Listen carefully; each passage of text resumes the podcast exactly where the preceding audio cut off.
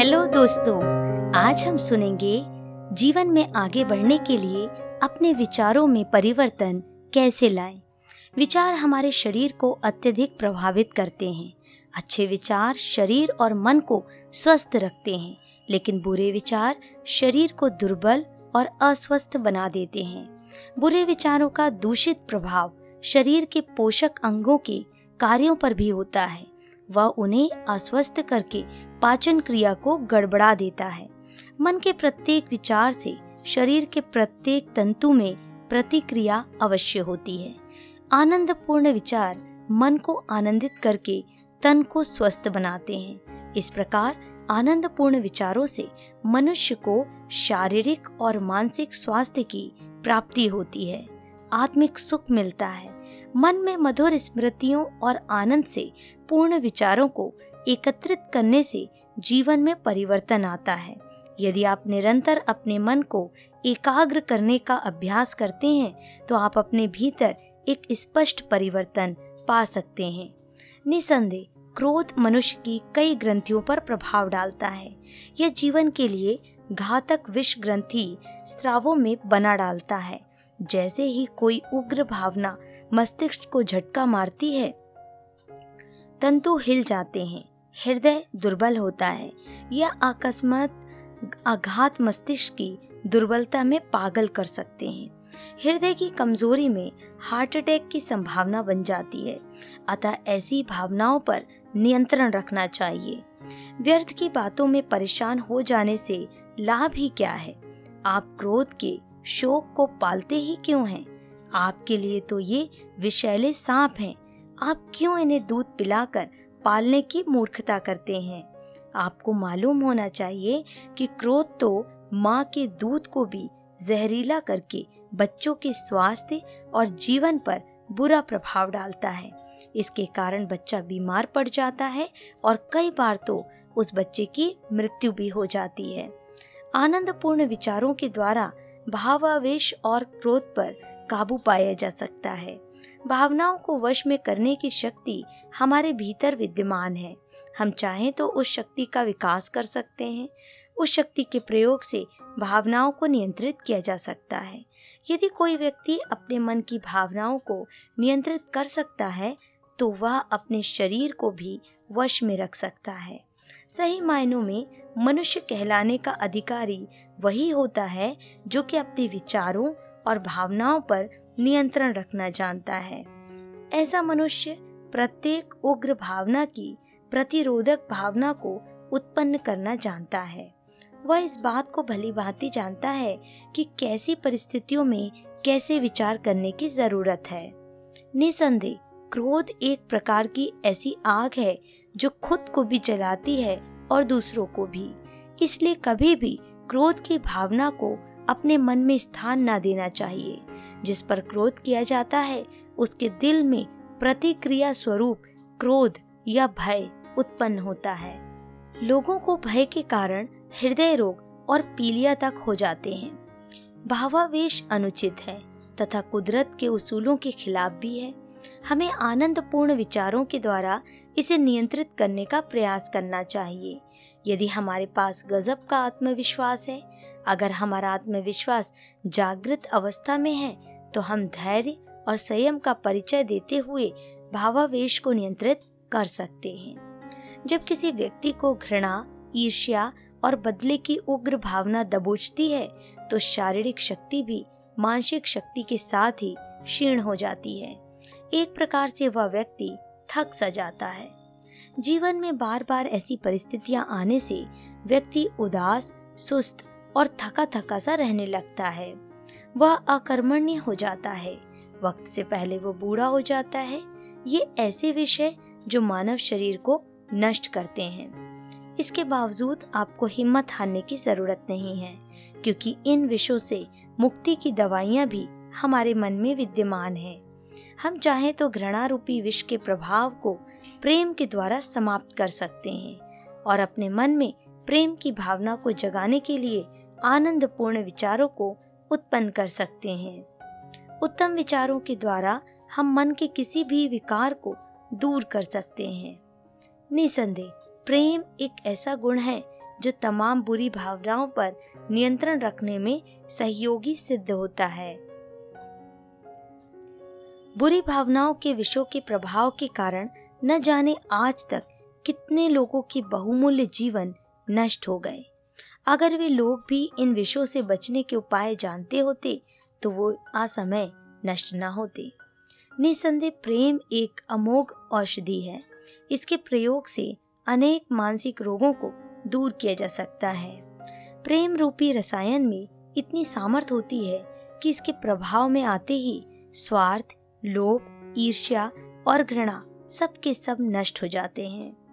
प्रेम का विचार शुभ और आनंदपूर्ण है। प्रेम के आनंदपूर्ण विचारों से द्वेष जैसा मैल धुलकर साफ़ हो जाता है। स्वभाव से कोई भी मनुष्य न तो बुरा है और न अपराधी और न ही जानबूझकर मूर्खता करने वाला। सारा दोष उस मनुष्य की परिस्थितियों, उसकी शिक्षा, उसके ज्ञान के स्तर का होता है। उसने जितना और जैसा सीखा है, वह उसी पर चलता है। भला अपने मन में बुरे विचारों को कौन स्थान देना चाहेगा? अपने लिए कौन विपत्तियाँ मोल लेना चाहेगा? सभी को शुभ विचार अच्छे लगते हैं, सभी आनंदित रहना चाहते हैं, लेकिन यह कोई नहीं जानता कि बुरे विचारों से कैसे छुटकारा पाए, कैसे नफरत से मुक्ति पाए। अगर आप बुरे विचारों से मुक्ति पाना चाहते हैं, यदि आप अपने मन से नफरत को मिटा डालना चाहते हैं तो प्रेम के महत्व को समझिए। और स्वीकार कीजिए। आपको यह जानने की ज़रूरत है कि प्रेम रूपी रसायन का प्रयोग कैसे किया जाता है। आपको अपने मन में सर्वप्रथम यह बात जमा लेनी चाहिए कि अशुभ विचारों को दूर करने के लिए, बुरे विचारों से मुक्ति पाने के लिए मन को शुभ और शुद्ध विचारों की आवश्यकता है। निसंदेह, आनंदपूर्ण विचार, शुभ विचार हैं। अपने मन में यथासंभव प्रेम की भावना को जगाइए। प्रत्येक व्यक्ति को अपने स्नेह का पात्र मानिए। आप जिससे नफरत करते हैं, उसे भी प्यार दीजिए। ऐसा करने पर आप पाएँगे कि आप में एक नया परिवर्तन आया है। आपको जब भी चिंता, डर और संदेह आदि भाव परेशान करें, आप अपने मन में इसके विरोधी विचारों को लाने का प्रयास करें। मन में निर्भीकता विश्वास, निश्चिंतता आदि के भाव पैदा कीजिए। सूर्य के समक्ष जिस प्रकार अंधकार नहीं ठहर पाता, उसी प्रकार शुभ एवं आनंदपूर्ण विचारों के समक्ष समक्ष अशुभ एवं बुरे विचार भी नहीं ठहर पाते। प्रत्येक शुभ और उत्तम विचार तीव्रता पूर्वक अपने जैसे ही विचारों को जन्म देता है। जब आपके मन में उत्तम विचार एकत्रित होने लगेंगे तो उत्तम विचारों का भंडार बन जाएगा। सभी बुरे विचार भाग जाएँगे। यदि विचार स्पष्ट हो तो लक्ष्य और गंतव्य भी स्पष्ट दिखने लगता है और जीवन प्रगति की ओर बढ़ने लगता है। किसी व्यक्ति के सत्यवादी बनते ही झूठ भाग जाता है। मन और वाणी भी पवित्र हो जाते हैं तथा व्यक्ति महान बन जाता है। पूर्णतः स्वस्थ व्यक्ति कोई भी अपराध नहीं करना चाहता। गलत कार्य या अपराध वह मनुष्य करता है जिसके शरीर के शैल निर्बल हो जाते हैं। जब तक किसी मनुष्य के शैल सही और स्वस्थ हैं, तभी तक वह पूर्ण है स्वस्थ है उच्च है प्रसन्न और कुशल है। हमारा शरीर सैलों का समूह है।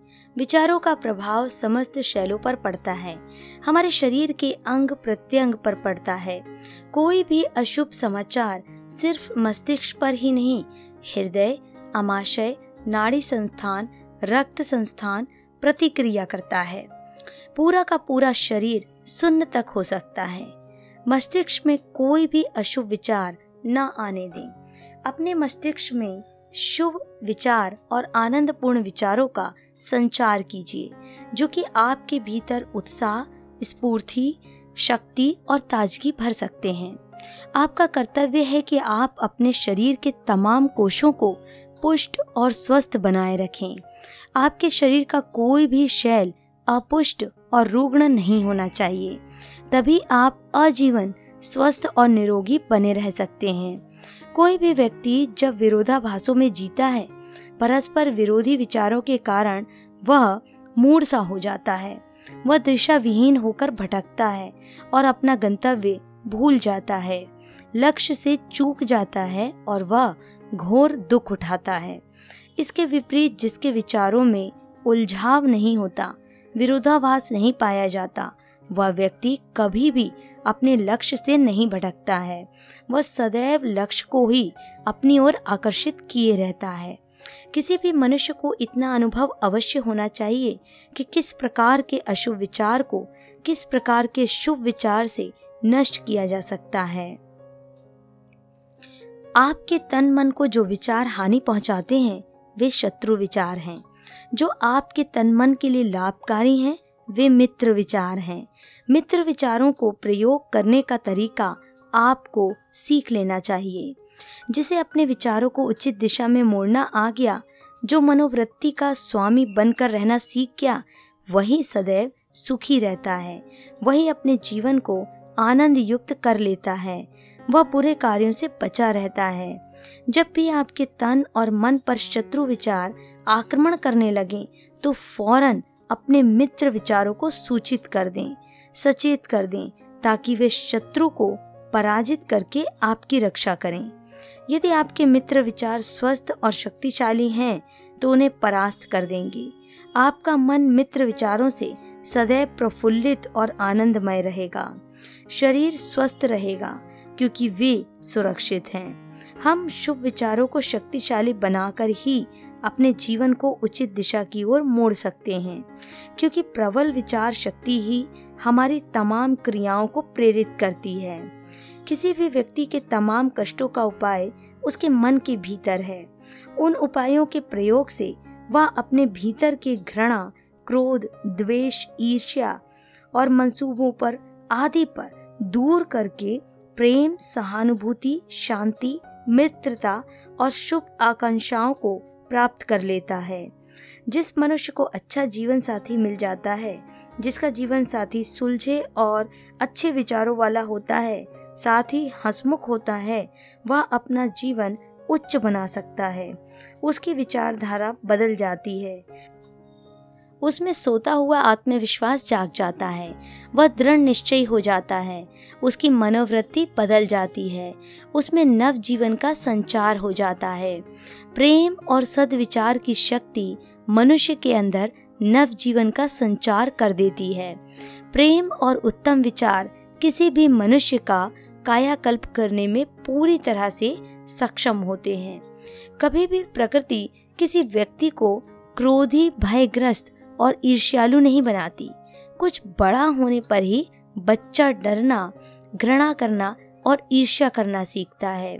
प्रकृति ने तो प्रत्येक शिशु को शुद्ध, सात्विक और पवित्र बनाया है। हम भी उन्हें भेदभाव सिखा देते हैं।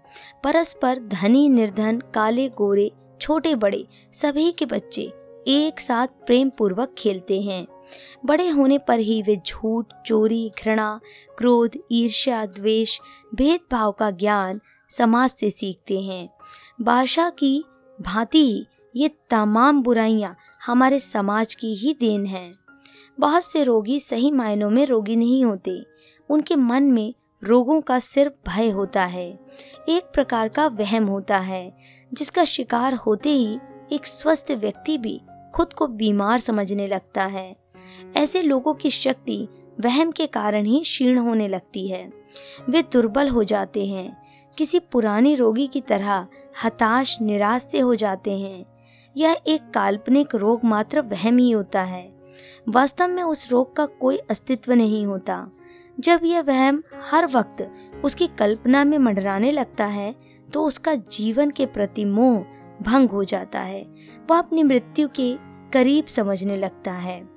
कई बार इसी वहम के कारण लोग अकाल मृत्यु के शिकार भी हो जाते हैं। अशुभ विचारों के परिणाम स्वरूप किसी भी अनहोनी की संभावना से इनकार नहीं किया जा सकता। निसंदेह कल्पना का स्वास्थ्य से गहरा संबंध है। किसी समय एक पादरी को एक कुशल मनोचिकित्सक के पास लाया गया। पादरी साहब इतने निर्बल थे कि वे बोलने में भी परेशानी महसूस कर रहे थे। उनका कहना था कि उनके पेट में फंसा उनके नकली दांतों का सेट उनकी आंतों को काट देगा और अब वे किसी भी कीमत पर जीवित नहीं बचेंगी। मनोचिकित्सक ने उनके पेट की स्क्रीनिंग की तो पाया कि पेट में दांतों का सेट नहीं है। उन्होंने उस व्यक्ति को विश्वास दिलाना चाहा कि उनके पेट में दांतों का कोई सेट नहीं है। लेकिन पादरी साहब डॉक्टर की कोई भी बात मानने को तैयार न थे। पादरी साहब खुद को रोगी बताते हुए ज़ोर ज़ोर से पेट दर्द की शिकायत करते हुए चिल्लाने लगे। वे खुद को कुछ ही पलों का मेहमान समझ रहे थे। इसी बीच पादरी साहब के घर से उनकी पत्नी का संदेश आ गया। उसने लिखा था कि दांतों का सेट तो घर पर ही है। रात में किसी तरह वह पलंग से नीचे गिर गया था। यह संदेश पढ़ते ही पादरी साहब का दर्द गायब हो गया। वे खुश होकर अपने बिस्तर पर उठ बैठे। उन्होंने डॉक्टर का बिल चुकाया और मुस्कुराते हुए घर को चल दिए। आपने सोचा कि यह सब क्या था? पादरी साहब का दर्द कहाँ गया? कैसी पीड़ा थी उन्हें? इस बात से इनकार नहीं किया जा सकता कि उनका दर्द मात्र कल्पना पर आधारित था। उनका दुख वास्तव में शारीरिक नहीं था। उनके मन का मात्र वहम था, डर था। वह एक वैचारिक रुग्णता थी। जैसे ही उनके मन से वहम को निकाल दिया गया, जब रोग की कल्पना का आधार ही मिट गया तो दर्द भी गायब हो गया। मनोचिकित्सक इसी प्रकार रोगी के मन से वहम और मानसिक रोगों को निकाल देते हैं। आप अगर वहम से मुक्ति पाना चाहते हैं तो अपने मन में शुभ विचार उत्पन्न कीजिए। आत्मविश्वास की कुंजी को बढ़ाइए। अपने मनोबल को अटूट बनाइए। अपने संकल्प में दृढ़ता लाइए। दृढ़ इच्छा शक्ति वाले मनुष्य के लिए कोई भी कार्य असंभव नहीं है। अगर आप दृढ़ निश्चयी हैं, आपके मन में आशापूर्ण, आनंदपूर्ण विचार एकत्रित हैं तो अशुभ विचार वहम, संशय, हीन भावनाएँ आपके मन में स्थान नहीं पा सकेंगे। स्वस्थ मस्तिष्क वाला मनुष्य बड़ी सूझबूझ से काम लेता है और अपने विवेक से काम करता है। जिन मनुष्यों के व्यक्तित्व में स्वतंत्र निर्णय शक्ति है, स्वस्थ विचार शक्ति है, वे खुद भी प्रकाशमान रहते हैं और दूसरों को भी प्रकाश मिलाते हैं। ऐसे लोगों से वार्तालाप करने में दिल में बड़ा सुकून मिलता है। इसके विपरीत कुछ ऐसे लोग हैं जिनका अपना व्यक्तित्व एक टूटे हुए दर्पण की तरह होता है।